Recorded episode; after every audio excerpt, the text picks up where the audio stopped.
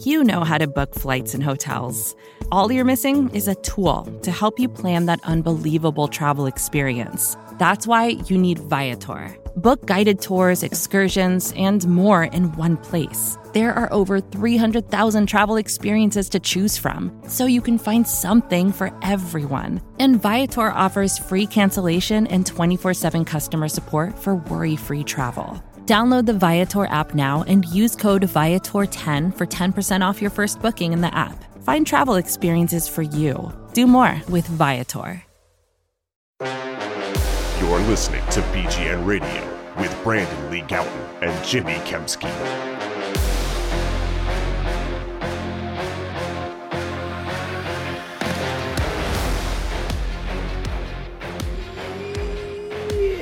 What's going on, everybody? This is BGN Radio, episode number 278, I think.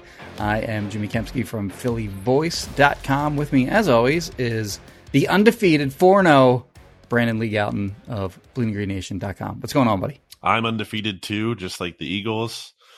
Uh, it's exciting times, Jimmy.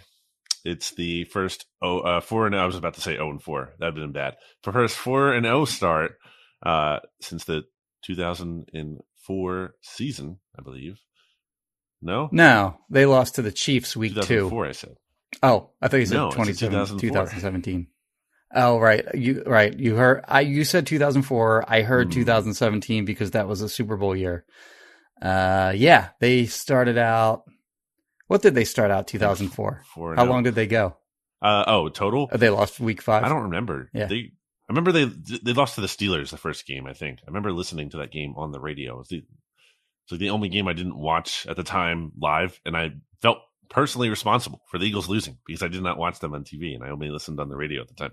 Anyway, uh, Eagles are off to a great start. We're off to a great start here on this uh, new format edition of BGN Radio, where we're splitting up the episode this week into a preview show, which is today's pod, and that which is why it's a shorter runtime, and then we'll have the preview pod for the Week Five matchup, Eagles versus the Cardinals later this week, like we usually do in that time frame. But uh before we get into today's show, Jimmy, Righteous Felon Craft Jerky, go to sell.com, discount code BGN15. BGN15 for 15% off your order now that September is over, as opposed to the BGN20. Um, Jimmy, how are you doing? I'm okay. House to myself. Kristen Roach of Roach Realtors is in Wow. Paris. Gets back on Thursday night. Uh, so don't call her until Friday if you're looking for a new home or you want to sell yours. But if you're a Um, French listener who lives in France and you see her, you know, say do, bonjour. do hit her up then. That's right. uh, lot to get to here. I think we should start with the news, or maybe more accurately speaking, because you put the show notes together. You think we should start with the news, which is injuries. Uh, you have the list here: Darius Slay, Avonte Maddox, uh, Jordan Mailata, Isaac Seumalo, Jake Elliott. They're all the names uh, probably most worth mentioning. Also, Patrick Johnson is uh, is hurt. Who else? Who else? Don't you have? Those are the. I think, the big ones. And Nick Sirianni said they all have a chance to play this week, so that's you know good news, I guess. And then Mhm. obviously this doesn't include um, Brett Toth and Tyree Jackson, who are now eligible to come off of the pup list, and Andre Dillard, who is now Mhm. eligible to come off the pup or uh, the injured reserve. We don't know exactly Mhm. what the status of those players are, but it's certainly worth monitoring this week, especially with Mailata potentially missing time at left tackle. We'll see. Um, Jack Driscoll obviously had to fill in for him. Uh, Zech McPhearson had to step in with Darius Slay getting hurt early. Um, that's like one of the Mhm. biggest negative things you can say about the team is that the health is, you know, not in tip top shape as it has been for most of the season. Um, and then Yeah, they finally got hit with it. They've they've been very they've had in, good injury luck through the first month of the season, and they finally had some guys go down that are you know worth mentioning. They only have the one season-ending injury, of course, which is Mhm. Derek Barnett. Of course, we've seen other guys around the league go down, like Javonte Williams is done for the season with Denver. Dak had the the hand injury. I mean, you can you can name a lot of other players that uh, have much more serious injuries than anything the Eagles are dealing with. Uh, but they did finally have uh, some guys go down, and they weathered that storm uh, on Sunday. Uh, in addition to the zero to fourteen Mm. deficit that they faced right off the bat uh, against the Jacksonville Jaguars. I will mention on the Dillard point, we do know sort of something about that, in that is we know he injured his forearm, of course. That occurred on September 1st. And at the time, it was thought to be a four to six week injury. So we are recording this on the morning of Tuesday, October 4th, which means that we are now, what, 33 days removed from his injury. So a little bit under mm-hmm. five weeks. So he should be returning soon, whether that's this week or next week, um, to be determined. But I actually think the odds of him getting traded are maybe a little wow. higher now. Dep- I haven't sat down and watched how Jack Driscoll played uh, throughout that game. Anecdotally, I kind of felt like he struggled initially, but then settled in and was fine. Um, but if he can be their swing tackle going forward, if he's like if if he and there, the Jaguars had good edge rushers, of course, so it wasn't like some Mickey Mouse challenge that he walked into on Sunday. Like if if he can if he can play and he can be like a, a legit, competent, reliable swing tackle, then maybe you trade Andre Dillard for another hmm. piece that can help you somewhere else on your roster. I mean, I would not trade him. I mean, with the team looking this good, I would I would hang on to him at this point. I probably wouldn't either. I mean, it would have to be if you can get well, something yeah. really good I mean, if, for yeah, him, though, then you do you, it. You know, again, a high second round pick, like a really bad team is giving you a second round pick, then sure, I'm I'm thinking about it. But what if you're getting like Robert Quinn, for example? Yeah, Chicago? and also yeah, if it's a it's a you know player trade that really helps you win now. The point you know the point is like if you're trading for a draft pick, like, it doesn't help you win this season. You know, like and it's everything yeah, should be about the season, especially at this point. So yeah, if you're getting a player who helps you this season, absolutely. Um, I will say about Driscoll and our our good friend Ben Solak, you know, made this point. I think you saw the offense get kind of like dumbed down a little bit when Mailata came out of the game, and it, like I think they were kind of you know running certain things to kind of protect Jack, Jack Driscoll a little bit there, and weren't running like the full mm-hmm. scope necessarily. And maybe there was some weather you know impact in there too. I liked your little pun there. They weathered the storm. Um, but yeah, so we'll, we'll keep an eye on that one. Uh, zooming out a bit, just the performance as a whole, like uh, it was interesting because they go down 14 to 0. I've seen many an Eagles team that shows that can go down that big and the vibes are just off for the whole rest of the game. Maybe they kind of claw their way back into it, but don't pull it out. And so I was wondering how they would respond after that. And, you know, the way things are going, it's raining out. It's Doug's return. They're like, is Doug going to get his revenge? Are the Jags indeed like really good and not to be messed with?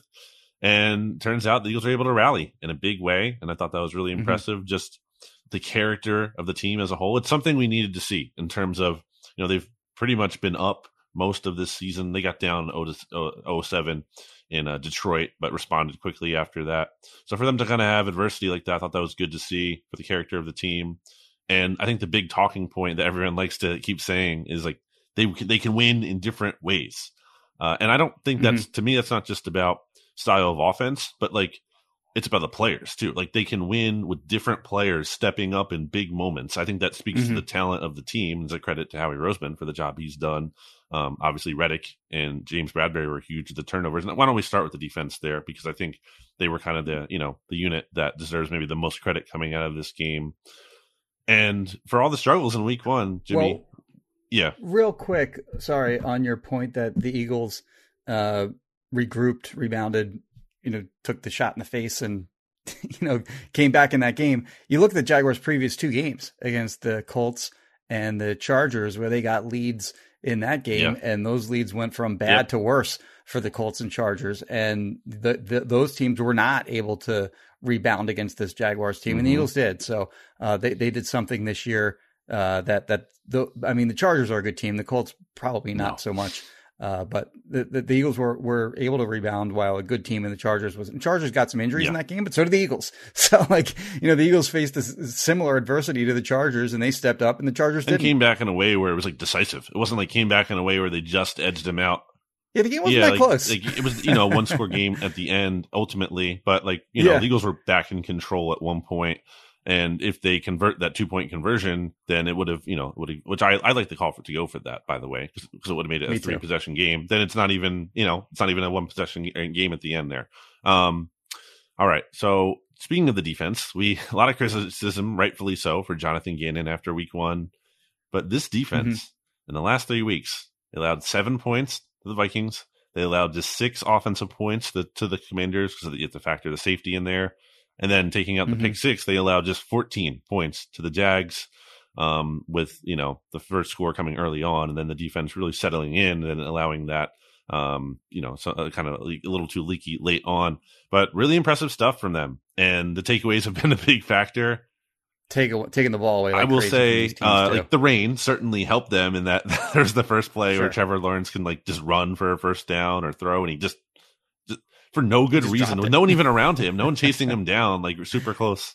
I think it yeah, like leg. the ball bumped into him and he just dropped it, and that's so that's just bad luck. And then he he dropped the other one on like the third and short, and Reddick was able to come up with that in a big pile. Yeah. Um. So the Eagles absolutely did get lucky, but also they made their own luck in terms of like the the Reddick strips uh, or you know two forced fumbles, mm-hmm. which is like, I'm, this is one of those things that like I, it makes me feel like the one time I might know what I, I'm talking about because this is something I've, I've been beating this drum the whole offseason. I'm like, it's not just about that Reddick can get to the quarterback. It's that he can get to the quarterback and knock the ball out. Like this is something, mm-hmm. this isn't just luck. Like he has demonstrated he is very good at force fumbles. So that was big. And then the James.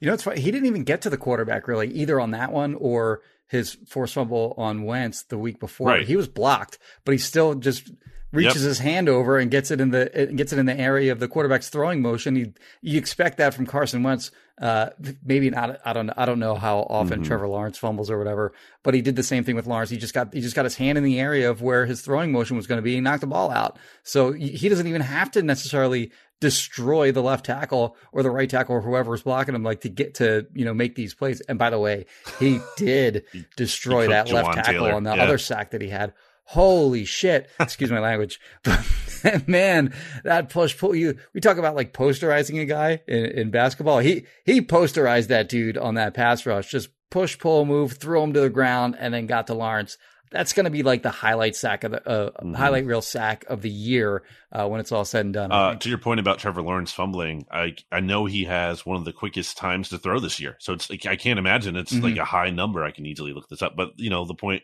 being like it's it's even more impressive that he got to him twice and got the ball out against you know a quarterback who typically doesn't hold on to it forever like Carson Wentz typically tends to do. Um, so that was really impressive. James Bradberry having that pick, which took off points, uh, took points off the board for the Jags at a point where they were trying to come back.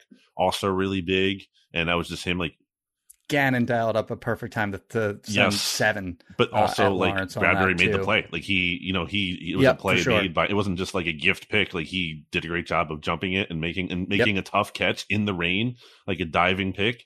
So, um, are are you buying Jonathan Gannon? yeah, I mean he's shown. Uh, so we'll also we should note too that the Lions are lighting up everyone else That's true. on offense too. They lead the like NFL. They, are one of. They, they still can't win games, but yeah, they they lead the NFL in scoring. They're scoring, I think, thirty five point six points per game, and they also lead. They're also number one offense in the in the league yeah. yardage wise. By so their their their games average between you know their, them and their opponent over seventy points per game. the next closest team is the Chiefs uh, at fifty six. So like they're those they're the games that they're in they're averaging two more touchdowns per game than any other team in the league. So you can almost kind of forgive the Eagles' performance week one, maybe, uh, with with the way that they've played against everyone else that's been on their schedule so far too. So uh, that game isn't looking as bad as maybe it did after week one was over. But certainly these last three weeks, with the way the Eagles have shut down opposing rushing attacks, the way they've shut down opposing passing games, and with and the way that they've been ball hawks on the back end. Slay, particularly against the Vikings. Bradberry with with the great play against the Jaguars here. Vontae Maddox had a, had a great interception, and then the pass rush has been awesome. And it hasn't just been one guy. It, they've gotten production from Reddick, from Sweat. Jordan Davis has gotten pressure, hasn't mm-hmm. gotten a sack yet. Fletcher Cox looks like maybe not the Fletcher Cox of old, but something you know in between that and what he mm-hmm. was last year. Uh, J- Javon Hargrave has had some great rushes, just all across the board. They're getting production from all these guys along their defensive line. They're really deep and really talented there, and uh, the defense is really coming. And by the way, T.J. Edwards is awesome, and Kyzir White has been has been a good addition so far. Extension? I would, so he would probably be near the top of my list. Um, I'm curious what kind of market you know, he he could expect if he did hit the free agent market, you know, next off season. But if I'm Howie, yeah, I'd be looking to to lock him up long term. Don't Yeah. mess with it. Like he's playing great, and you finally you're finally getting good linebacker play for the first time in what like a half since like Nigel Bradham was good in 2017. Like you know what I mean. So him and Kyzir White both um you know scheduled to become free agents next offseason. You got to I think you have to keep at least one of them, and TJ would be my top Yep. choice, of course. With you know Nakobe Dean maybe you know, being elevated into a starting role in 2023 and beyond. But yeah, TJ would be the guy that I target for for an extension for sure. Yeah, I would too. I think there's. I don't know if he's the biggest rah rah guy, but he doesn't need to be. I think he has a lot of respect in that locker room too, and I think For he's sure. a good locker room guy to have around. In addition to being a good player, um, so yeah, I, I would definitely think he's playing into a long term kind of contract. Um, but yeah, you mentioned it, like the talent, every, everything's clicking. they're, taking the ball away. I think the scheming you can you, you like. Um, you like the talent, making plays. Um, it's all kind of coming together, and this is the standard that we said this had to be met. Like this can't just be a eh, you know kind of good defense. They have to be like a really good defense, a great defense even. And I think recently, more often than not this year. And by the way, with the Lions, like they had Amon Ra St. Brown and DJ Chark and DeAndre Swift f- Swift for that game, whereas like they just put up 35 points on the Seahawks for a lesser team, but they did that with like missing all those guys. So, you know, I mean, the Eagles got like a good, the best version of the Lions too. Um, if you want to, you know, factor that in and give them some more grace for that performance, still think they could have done better. Um, but you know, it's, it's the context certainly is worth pointing out by you. I guess I would say like, what's the weak point of this defense, if anything? And obviously, let's uh, let me acknowledge here that you know the injuries are an issue of Slay and Maddox missed time. Although Maddox did miss time, and I, you know the Eagles didn't let Christian Kirk totally destroy them, which you know was a concern. Mhm. And on the flip side of that, they were helped by Zay Jones missing the game. That was you know a break for the secondary. Um, but yeah, what's the weak point of this defense? Christian Kirk had like seven his first seven targets were incomplete, and there was the Mhm. pick. Uh, the, ball was intended for him on that Bradberry pick. Uh, I'd say that I don't want to say a weakness necessarily because I don't think he's playing badly really. But I think that when the, the, the you know the Eagles have given up plays, they've been in the Yep. neighborhood of uh, Watch out, he's gonna, GJ. he's gonna find you. uh, Chauncey Gardner Johnson. Uh, I didn't put it in writing, so he Someone's can't gonna reply. He can't someone's gonna record this to- and snitch tag, gonna- and then gonna- he's gonna light you up. but I mean, he has given up plays, and uh, the, the the one play that really stands out in my mind that he that he gave up was, uh, and it wound up not being incomplete. But when Irv Smith of the Vikings Mm. got behind him, that should have been a touchdown, but he just dropped it. Um, but yeah, he's he's gotten uh, he's been out of position uh, a number of times, and you know, kind of to be expected to some degree because he's new to the team and he's kind of new to the position. He is in terms of playing he that played- far off the ball. His, his snaps mainly, and you did a breakdown of this, I think, of where his Mhm. snaps came from with the Saints last year in terms of uh, slot versus outside corner versus linebacker versus like free safety type position. I don't know if you know that breakdown. He played like 80 career Uh, free safety snaps, which is not a lot over four or five seasons, whatever. Yeah, right. And uh, I think there is something about like Malcolm Jenkins noting that uh, he like he's a good player. Like Malcolm says, he's a great player, or whatever. But um, probably hit like the area that he has to improve most is in that free Mhm. safety spot. So um, yeah, it's uh, I wouldn't be super concerned about it yet, but if he does continue to give up plays, then it does kind of become a concern at some point. And the Eagles can adjust too, like they can have Marcus Epps play more on the back end, um, and you know give uh, CJGJ more of like the the box uh, robber uh, type responsibilities. But that would be the the one spot uh, on the defense that hasn't stood out in a in a in a very positive. I think they've it's been positive across the board. Otherwise, Yeah, I agree with that. And I think there is something to uh, he could potentially get better as the season goes along and he has more time to adjust to the position and adjust to uh, the Eagles defense and everything. So I don't think it's a it's a hopeless cause. But I mean, if you're another team, I feel like that's what you should be trying to do is find a way to like go after him Yeah. in some way. Um, missed tackles have also been an issue. I know I, I, I noticed one of those uh, like very uh, distinctly in this game, and I'm looking up his count for the season. Sure enough, he leads the Eagles in missed tackles with seven. That doesn't surprise me at all. So that's been an Mm. issue with him. Where are you getting that pro PFF. football reference? Um, so Oh, yeah, just PFF, it up there real quick, and and that matches like anecdotally. I've been seeing that like he's good for at least like a missed tackle or two each game. So he's actually, if I'm not mistaken, let me sort the grading here. He is the Eagles' second lowest graded defender so far by PFF. For what it's worth, uh, Josiah Scott is under him. Um, I thought Scott did okay relatively given the situation. Um, not to say he had a great game, but um, he did have a good pass breakup at one point that helped force a third down. I remember.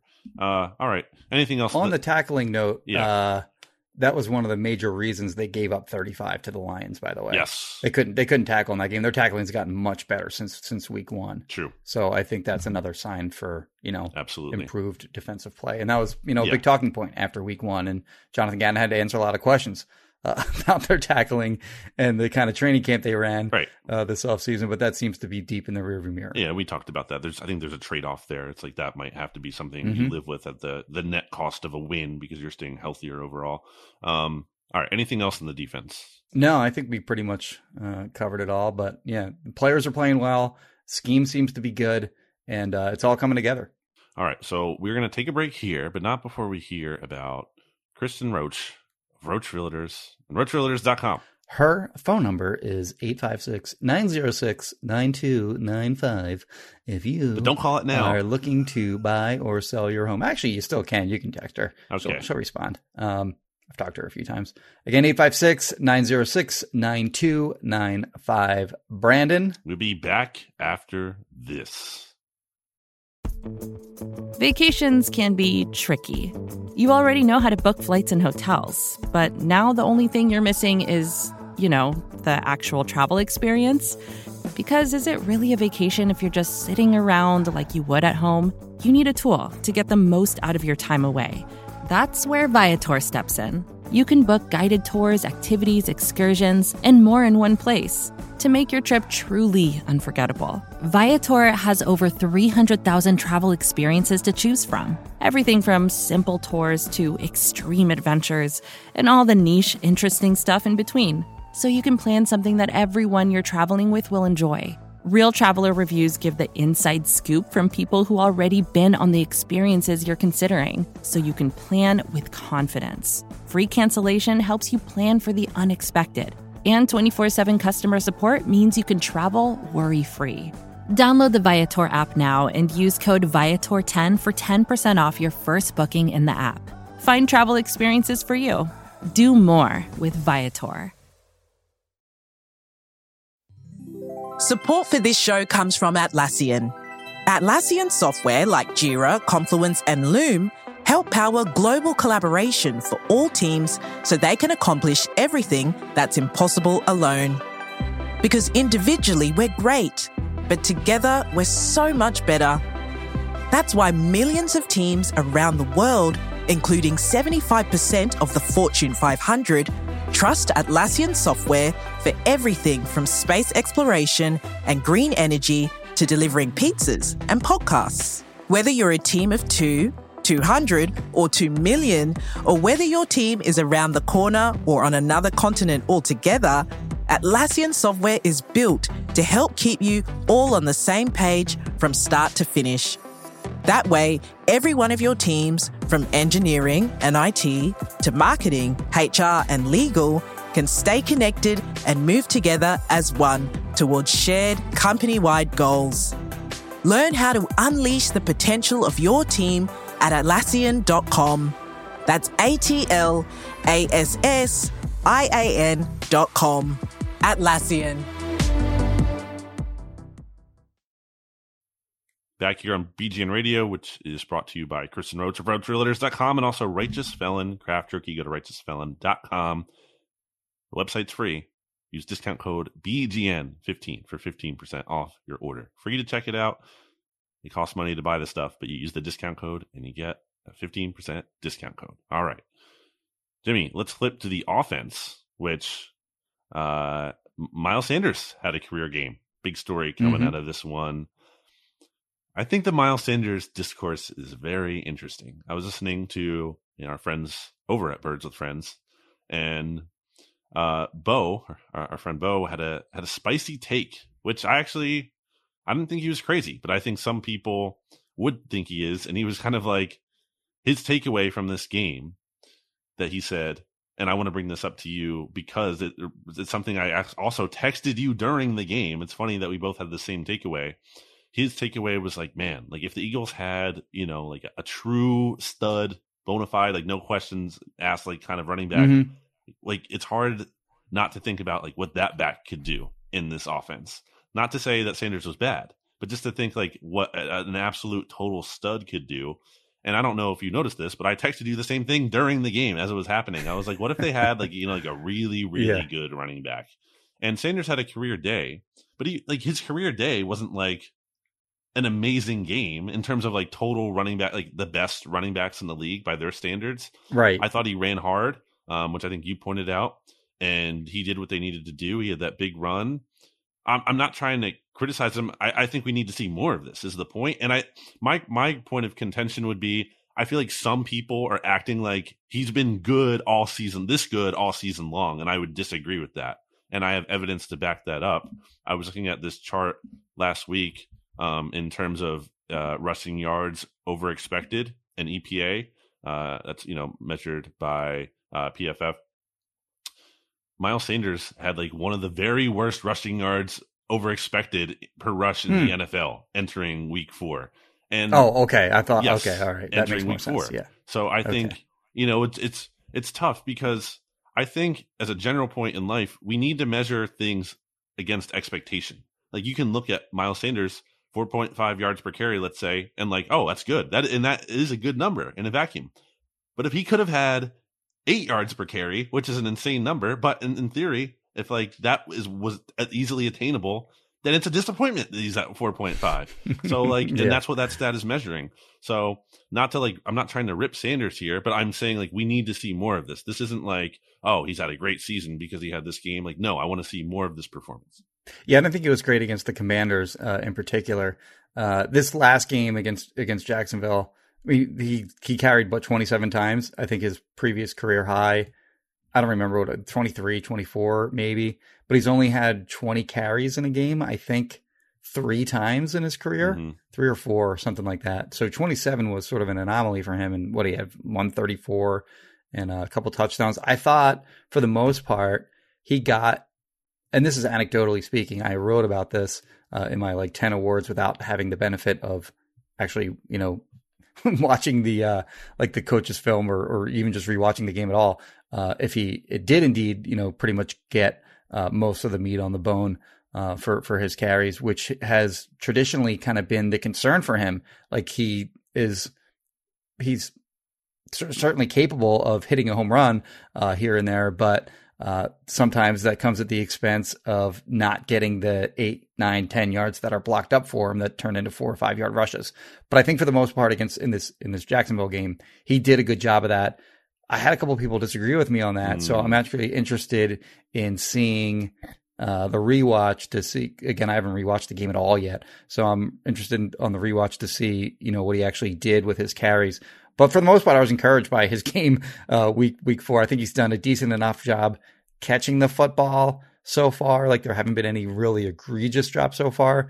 I thought he looked explosive in this game. There was the one play where he was running across the field and he just beat three Jaguars, uh, got around them, to, got, got, got the corner on them, and uh, was able to get more yards just with sheer speed, being able to outrun those guys.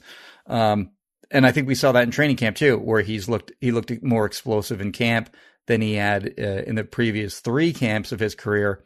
So he's going to be an interesting player to kind of monitor over the next, you know, four or five weeks leading up to the trade deadline because I think running back is a position along with edge rusher, edge rusher depth, or you know, stud, whatever. I think edge rusher, you can find anything like a star player. You could add, you know, just a depth guy. I think you know all options are open at the trade, trade deadline for that. But also running back, if they wanted to, you know, add to that to that room like they did in 2017 with Jay that's on the table. And if he can stay healthy and he can run as well as he did against, or the way that I perceived he ran against Jacksonville, then you know, he can maybe dissuade uh, the Eagles from going that route. Uh, but if he can't stay healthy and he does run like he did, like week three against the Commanders, for example, then I think that the Eagles are going to be aggressive and, and try to add another running back. Before they try to add anyone, I'd like to see a little bit more Trey Sermon, baby. Two carries for 19 yards. He, two, he, two for 19. Some yeah. juice there. Like they look good. Yeah. it's a small sample size, but like I'd like to see a little bit more of him. And uh, to a larger point about running the football, nice to see the Eagles can still do that. Not a surprise, but in terms of how difficult their offense is to defend, it's like, okay, it's raining. Our passing game really isn't there early on. Jalen Hurts has like the worst throw of his the season by far. Yeah. And maybe yeah. the wind was a factor, rain, whatever. Um, but you know, really, really bad throw ultimately and bad mm-hmm. play by him. A rare bad play, incredibly rare bad play by him. Um, but they just like pivot to the running game and it just works because of course it does because they have a great offensive line, even though Mailata and Seumalo got banged up and they have a decent enough, at least talent at running back um, to make things work. And obviously a really good run coordinator in Jeff Stoutland. And mm-hmm. it's just again, it's just like okay, you're gonna our passing game's not there. Okay, we'll just pivot to the run and we'll win anyway. Like there's just it's not like last year where it's like they if they weren't running the ball, they certainly weren't having a you know efficient and high volume passing offense. So that kind of just speaks to their ability to win in different ways. But also, wh- while we're talking about the running backs, this is a nitpick, and I want to gauge your the temperature with you, or, or yeah, the, gauge the temperature uh, with you. I guess whatever. Uh, I want to get your thoughts on this. Is what I'm trying to say. How do you feel about Kenny Gainwell's utilization in this offense? Yeah. So, I mean, before the season even began, we kind of saw in training camp that they were force feeding that a little bit. And I wondered uh, aloud whether the Eagles were better served just targeting their best players and not necessarily trying to um, get cute and win the matchup game with Kenny Gainwell against a linebacker or Kenny Gainwell against a safety or whatever. Just you have AJ Brown, you have DeVonta Smith you have Dallas Goedert. Throw it to those guys. like maybe some sometimes uh, football doesn't have to be. You don't have to make football more complicated than it is. You know, just just throw to your be- you know get the ball to your best players and, and allow them to make plays. And I do think they have maybe a little too much Kenny Gainwell in their in their playbook and in their game plans. Um, and when they've gone to him, he hasn't produced for the most part. He had a touchdown run uh, in this last 10 yard touchdown run in this game. It was wide open and he just basically walked into the end zone. Yeah, I was getting um, dunked on that because I tweeted early in the game and, and our Shane Haff pointed this out in the post game show as well because the same similar thing happened to him. It was like, oh, this this tweet aged like milk. I'm like, I mean, it's a it's a solid run. Like the the and St- Shane Steichen in his press yeah. conference on Tuesday pointed out like how the offensive line did an amazing job on that play. Not that he was trying to rip Gainwell, he was he was praising the line, but it's like give me a break. Like, cause he, okay, is it good? And honestly, I don't, I don't hate the idea of using him as a ball carrier as much as I don't yeah, it's fine. like the forcing the, the targets to him, which are too many. Yes. He has, listen, listen to this. He has 19 total touches this season for 73 yards. That's 3.8 yards. Uh, yeah, I think in the passing game in particular, it's like he's averaging like three point something yards per target. Yeah. And you have Dallas Goedert right. averaging 12 yards per target. You have AJ Brown averaging like 10.9 or something like that. I think DeVonta is at 9.9. So these guys are all they're all highly efficient players when you're yes. when you're going to them in the passing game and you're screwing around trying to throw the ball it's to Kenny Gainwell. Yeah. And I mean this and it just doesn't even have to be Kenny Gainwell specific. Um, keep developing. Absolutely. Keep keep trying to get him to be you know, what you hoped he was going to be when you drafted him, which is sort of like a Nyheim Hines type of player. Uh, but he just hasn't, he's not that yet. And keep developing him to become that.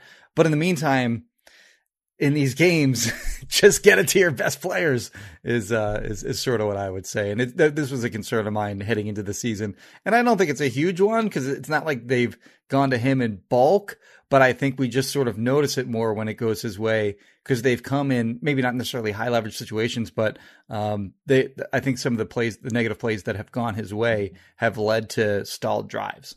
I mean, he has twice as many targets this season as Quez Watkins does.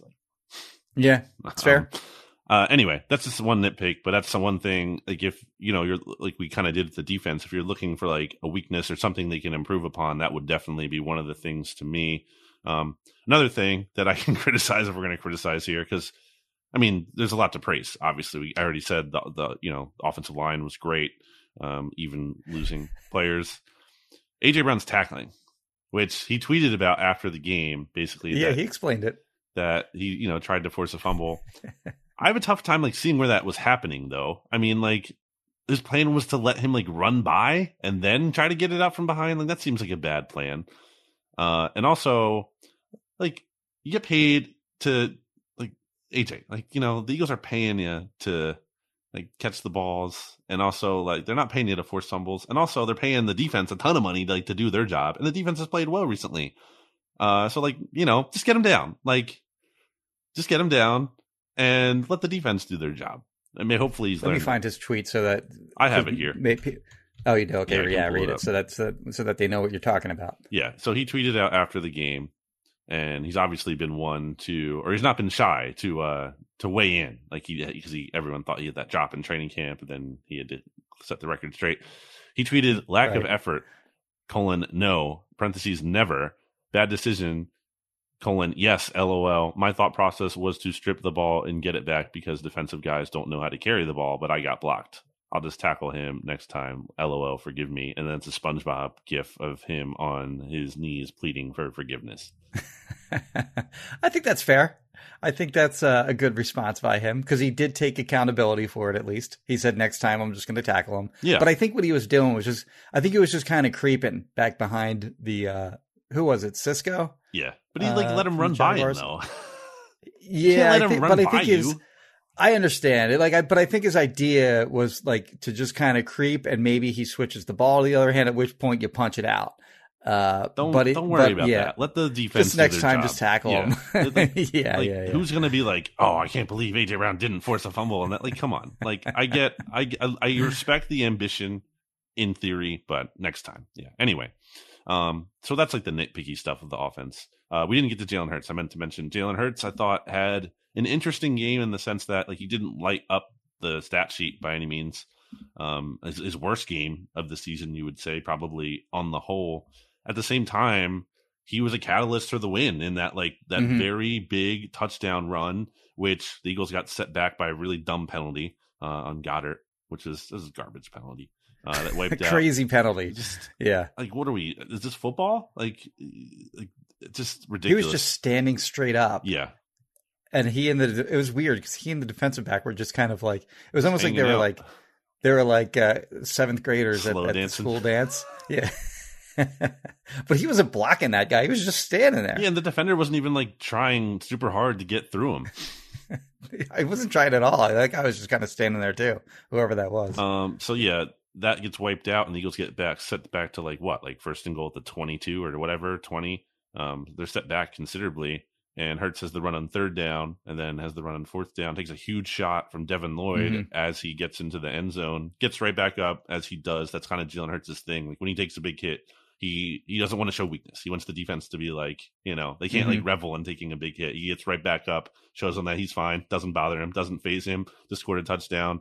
Uh, Eagles players get all excited about it. He doesn't even get hype about it. He just like you know just stands there, looks at the crowd. Uh, so that was pretty awesome. I think he was hurt after that hit. Like they sure, they showed a close up of his face, and it, like you could tell, like oh yeah, that hurt a little bit. but he doesn't want But to you're show right. that Like he his does body get up. language. Yeah, exactly. Jim Kelly was like the uh the he was like the guy back in the day. You could hit him as hard as you as you, as you want. He just he would never show that he was hurt. there was this video going around a while ago. I had to find that where, ah, man, I, I think it was going around Eagles Twitter a little bit. This dude is getting like pummeled in the face and just not reacting. uh, I think it was at like a, it was a game. I think it was at like a Phillies game or I forget or an Eagles game a while ago. Some kind of sports game. Maybe not even Philly sports. Dude is getting just like wailed on. And I don't know if he was like drunk or just trying to be super tough, but just like not reacting. And it's so funny to me because he's just getting like pummeled. Anyway, um, that's the second week in a row where punching in the someone getting punched in the face. Last week I said, uh, you know, you should punch yourself in the face if you boo Doug, and this week uh, Right. talking about that. And then But, you uh, backed off that, and I said no, don't back off that. Well, Punch I didn't want to the face if condone violence, but Well, if it's yeah, okay, all right. I was Yeah. gonna say self violence is okay, but it's no, not. no, definitely not. well, that's a weird. Thing. no, don't say that. Uh, all right. Anyway, so yeah, I thought Hurts uh, was he like he made the plays that needed to be made. Ultimately, they had some big um, conversions with AJ Brown.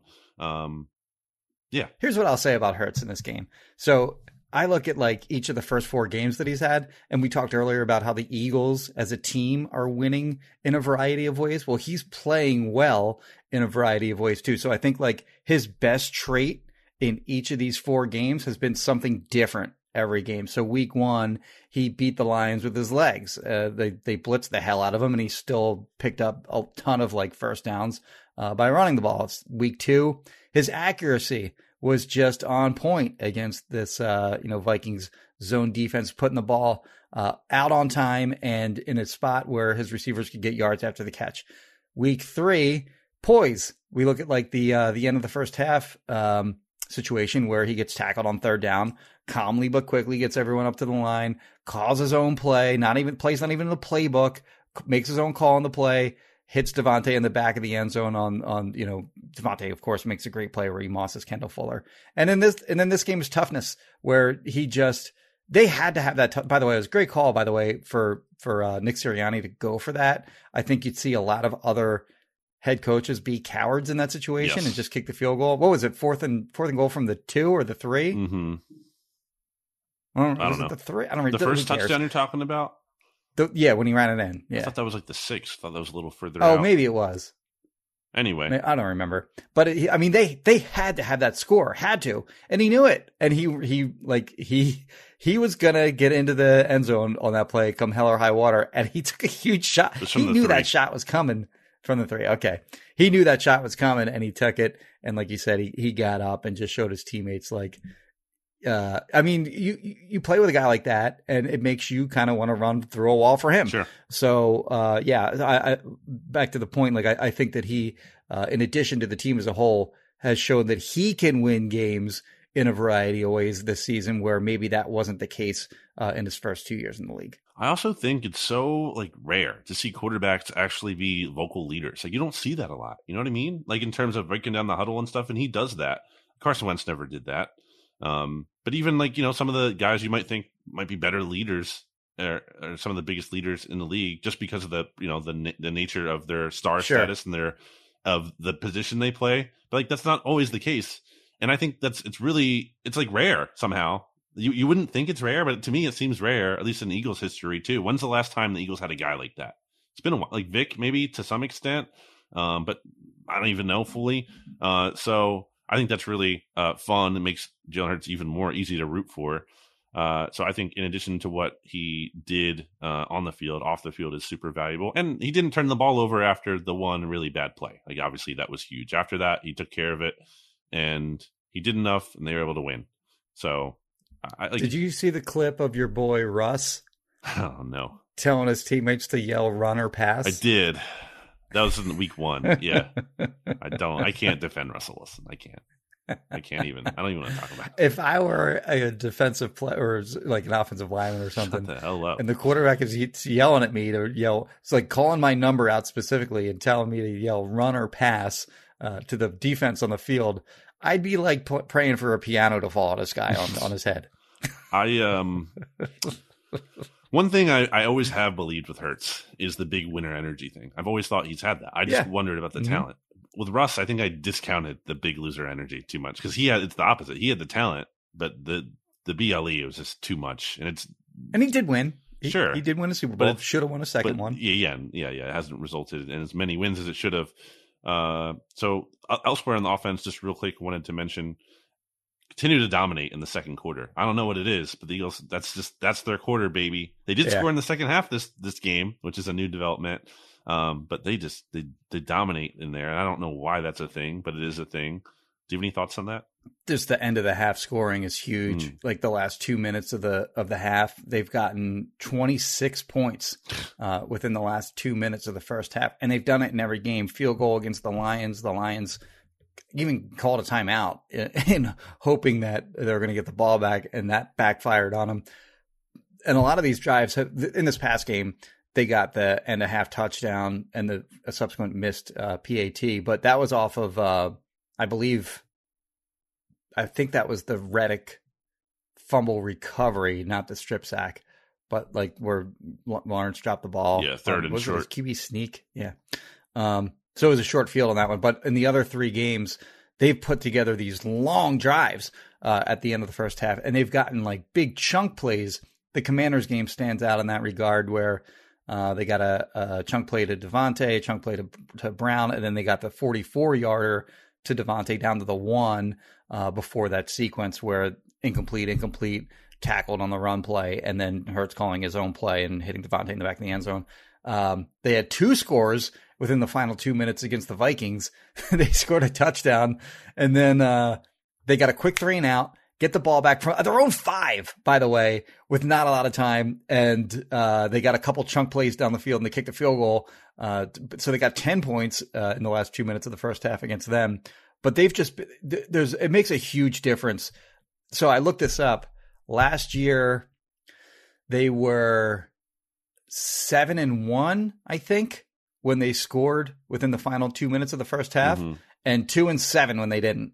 so, like, you know, that's not the end all be all for, of course, you know, winning football games or not, but it is a big advantage if you can get that final score of the first half, especially uh, if you, the Eagles always defer mm-hmm. when they win the coin toss. So if you're if you're getting the ball back again at the end of at, you know at the beginning of the second half, it is a huge advantage to be able to get those points, and not only just from you know the scoreboard perspective, but it gives you a kind of added momentum going into halftime and, and you feel out, you know, you feel good about, you know, coming out and playing the second half. The Patriots were always good at that, like being able to do yeah. that, like going into half and then coming back out in the second half and, you know, just like really kind of pulling away. And, and like, that's mm-hmm. like where the, like the guts of the game and like really like, you know, uh, establishing themselves at that point.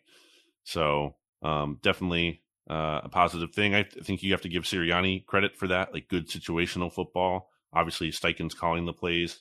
Yep. Sirianni on the whole, like, you know, I think the culture, the vibes are incredibly good with this team, which has a lot to do with the players, but I think he helps foster that as well. I think that's definitely an edge he gives them. I would say he was great at being aggressive. Again, I love the call to go for two there. You make it a three possession game. It's mm-hmm. a no brainer. Uh, there was some debate. Also going for it at the end of the game, yeah. which they didn't get but going for it at the end of the game and they didn't get, they didn't pick up the first down. Right. And it was like, oh, the Jags can drive down and score a touchdown and get the uh, get two points going to overtime.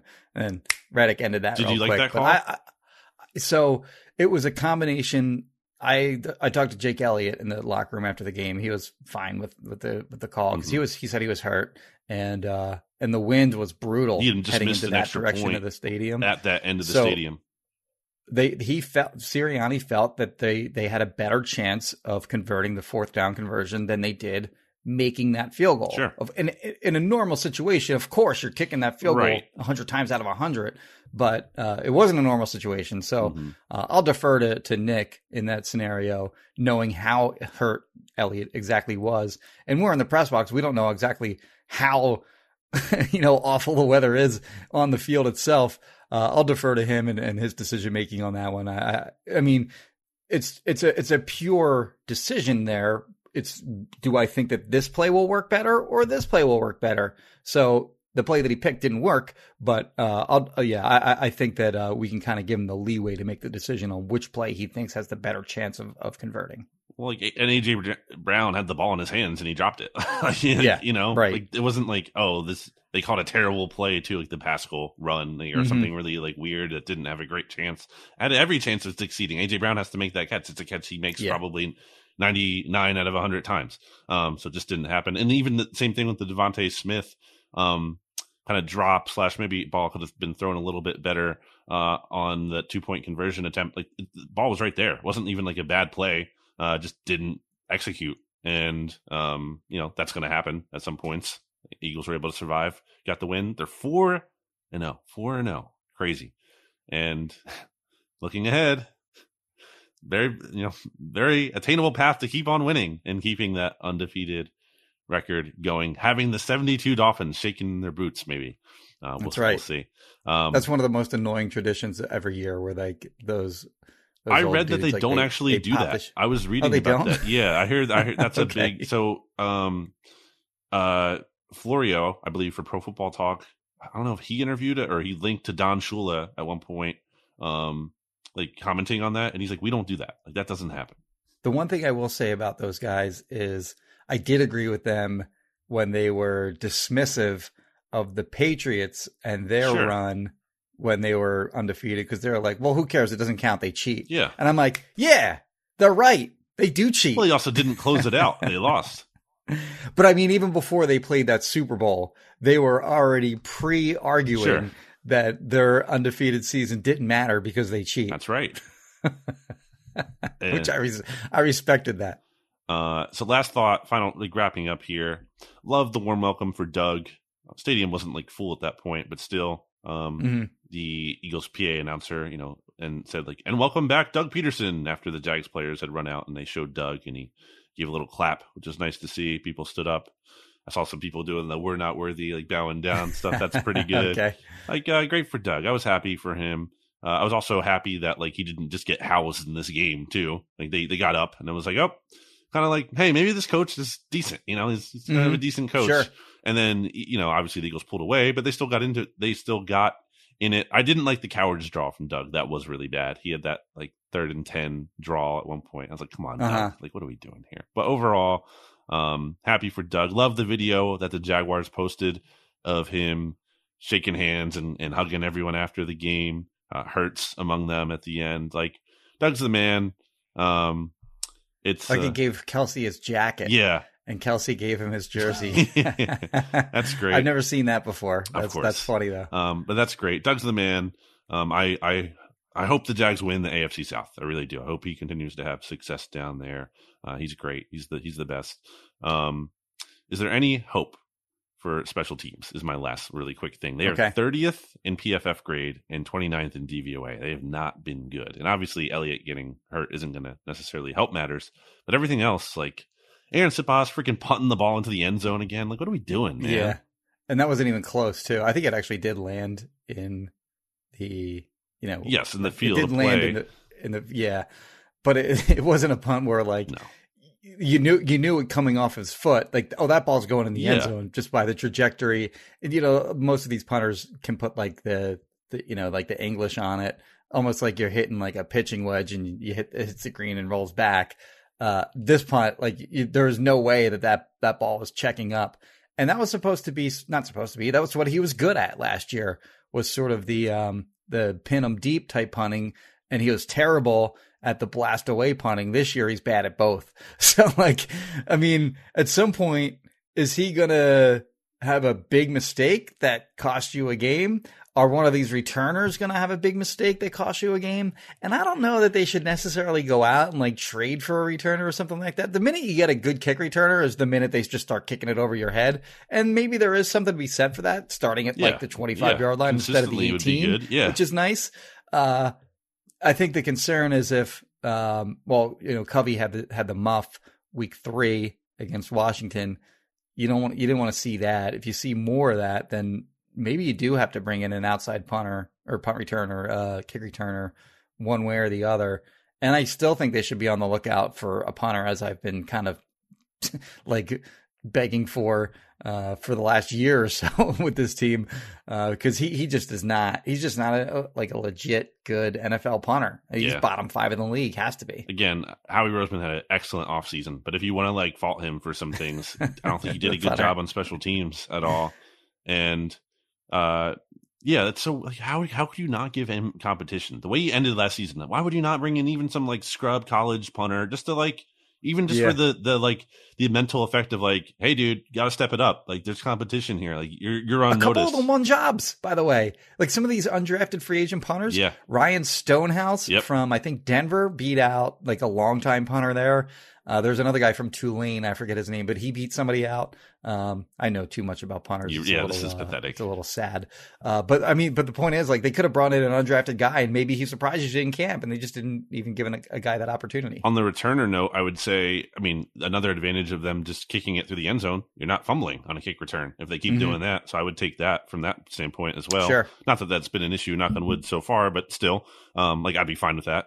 And then the other thing is, I feel like there has to be someone out there on that practice squad somewhere. Like this is where the pro personnel department, which has been strong in the past, um, like and have come up with like decent in season additions. This is where like they need to make their money here and find someone who because I bet you there's like some corner out there who stinks as a corner, like can't cover a lick, but like could be like a good returner, like someone like Yeah. that, or even like Jason Right. Huntley. He's not like a good offensive player, but he can return You kicks. not use him in any other way. yeah, like there has to be someone like that that you could like add to your practice squad or, or figure out a way to get on your team somehow. I feel like you know they have to do their homework on that and try to figure that out. Um, I would like to see them. That's a that's a task for them. Try to figure that out because I think it would it would be nice to to be able to add that. Not really fully believing in Covey here, but again, these are this is a very uh, we're nitpicking here. It's a very you know you'll sign up for that. I will say at this current rate, I think it's funny because you could argue that none of the Eagles three coordinators will be back next year because I think Steichen is you know a prime candidate to get hired. JG already drew a ton of attention last year, yeah. and then I just don't think Michael Clay is going to be able to survive if if the special teams continues to be like. I will say this for Clay: he did have them prepared for that onside Ugh. kick against Detroit, Okay, which is it's something. it's something, but need to see more. Overall, it's been more bad than good. I felt like he needed some defending, okay, so all right, but yeah, the defense keeps playing the way they're playing. JG's gone. Uh, as he's as good as gone. well, and Steichen and for offense. and you're right about Steichen. Yeah, So we did the I don't over, know. we did the over unders last year for um and Brian Johnson as well also is an interesting candidate to watch Yep, out for for, sure. Eagles quarterback coach. Um but we did the over unders last year as we always do every offseason and I think I set 1.5 for coordinators hired away to head coaching jobs and I took the over on that. So I'm feeling good about that Mm. right now. okay. Um we'll see. Uh and I I included coordinators in there I think. So in like that would include Kevin Patullo too potentially if, Does it all, if so? Does up. that also include Stout? Yes, yeah. I, I say co- it has to have if he has coordinator in his title, it's it's eligible for that um distinction. So, but I don't think. I mean, why wouldn't And then Dennard Wilson accounts for it too, because I think he's what the passing, the defensive passing game coordinator or something like that, right? yeah? Although you know, probably more of a leap to DC than um head coach, but we'll see. Um, yeah. Real quick, last minute tangent. Why wouldn't a team hire Jeff Stoutland as their head coach? Like, I know maybe he doesn't want to do it, but like, if you're, I don't know, I mean, even just offensive coordinator. Well, that too. Like, why? Not that I think. Not that I'm saying like someone do this, take him away from the Eagles. Eagles, you know, keep him at all costs. But like, if you're Jeff Stoutland, Just throw buckets. yeah, like why aren't you throwing like I mean, of money? maybe, maybe, maybe they, maybe they've tried, and the Eagles have just matched it. Very possible. know. I feel like we would. Yeah. That's something we would hear about though. That would get leaked Mhm. out. Like, like that would get leaked out there because you'd make the Eagles look good. It's like, see, we're paying them. We're paying them all this Yeah. money to stay. We don't want to lose them. Um. Anyway, uh, that does it for the recap episode here on BGN Radio this week, two seventy eight. Uh, we will be back with you on. We'll record on Thursday morning, most likely, for our Eagles Cardinals preview. Make our NFL picks against the spread and all that good stuff too. Uh, any final words, Jimmy? Crappy Thursday night game this week, isn't it? Broncos Colts. Ah, yes, the two horse teams. The Eagles, by the way, are six and zero in their last six games against animal teams, Hmm. And they had a six-game losing streak against bird teams Hmm. until they finally beat the Falcons week one of last season. Right. They haven't played a bird team since, so they'll look to get their own. They'll, they'll look to have a bird winning streak this week against the Cardinals. Make a bird. That's my make a bird that's my noise. pre preview of this Eagles Cardinals matchup. make a bird noise Sunday. for us, Jimmy. okay, interesting route to go with. Uh, you can check out BGN sponsors by going to righteousfelon.com using discount code BGN15 for 15% off. Or if you're looking to buy, sell, or rent a house, go to roachrealtors.com to contact Kristen Roach or call or text this phone number. 856 906 9295. What did you think I was going to go with? Like a squawk I don't know. Maybe. or some kind of like uh predator bird? I went with like a like a.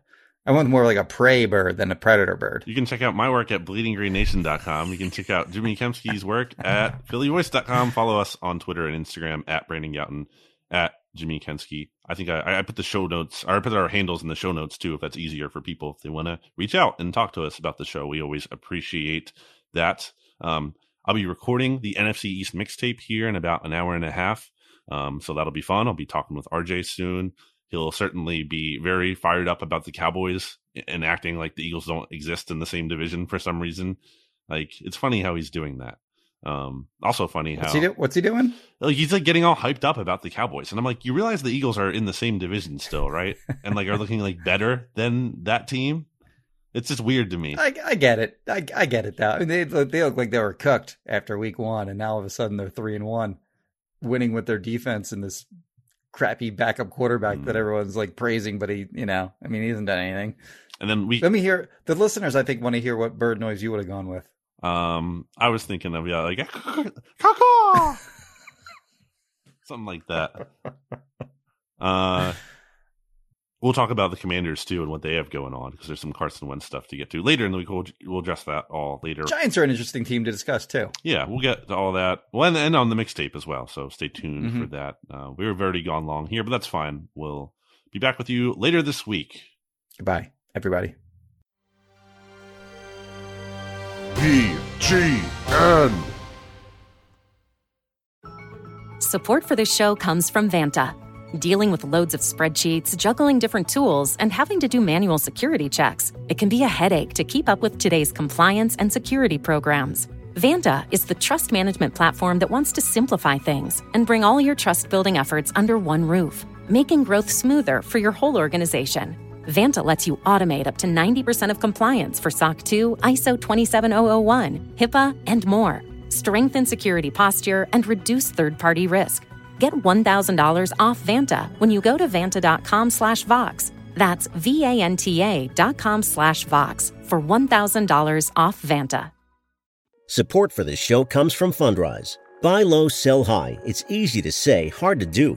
For example, high interest rates are crushing the real estate market right now. Demand is dropping and prices are falling, even for many of the best assets. It's no wonder the Fundrise Flagship Fund plans to go on a buying spree, expanding its billion dollar real estate portfolio over the next few months. You can add the Fundrise Flagship Fund to your portfolio in just minutes and with as little as $10 by visiting fundrise.com/vox. Carefully consider the investment objectives, risks, charges and expenses of the Fundrise Flagship Fund before investing. This and other information can be found in the fund's prospectus at fundrise.com/flagship. This is a paid advertisement.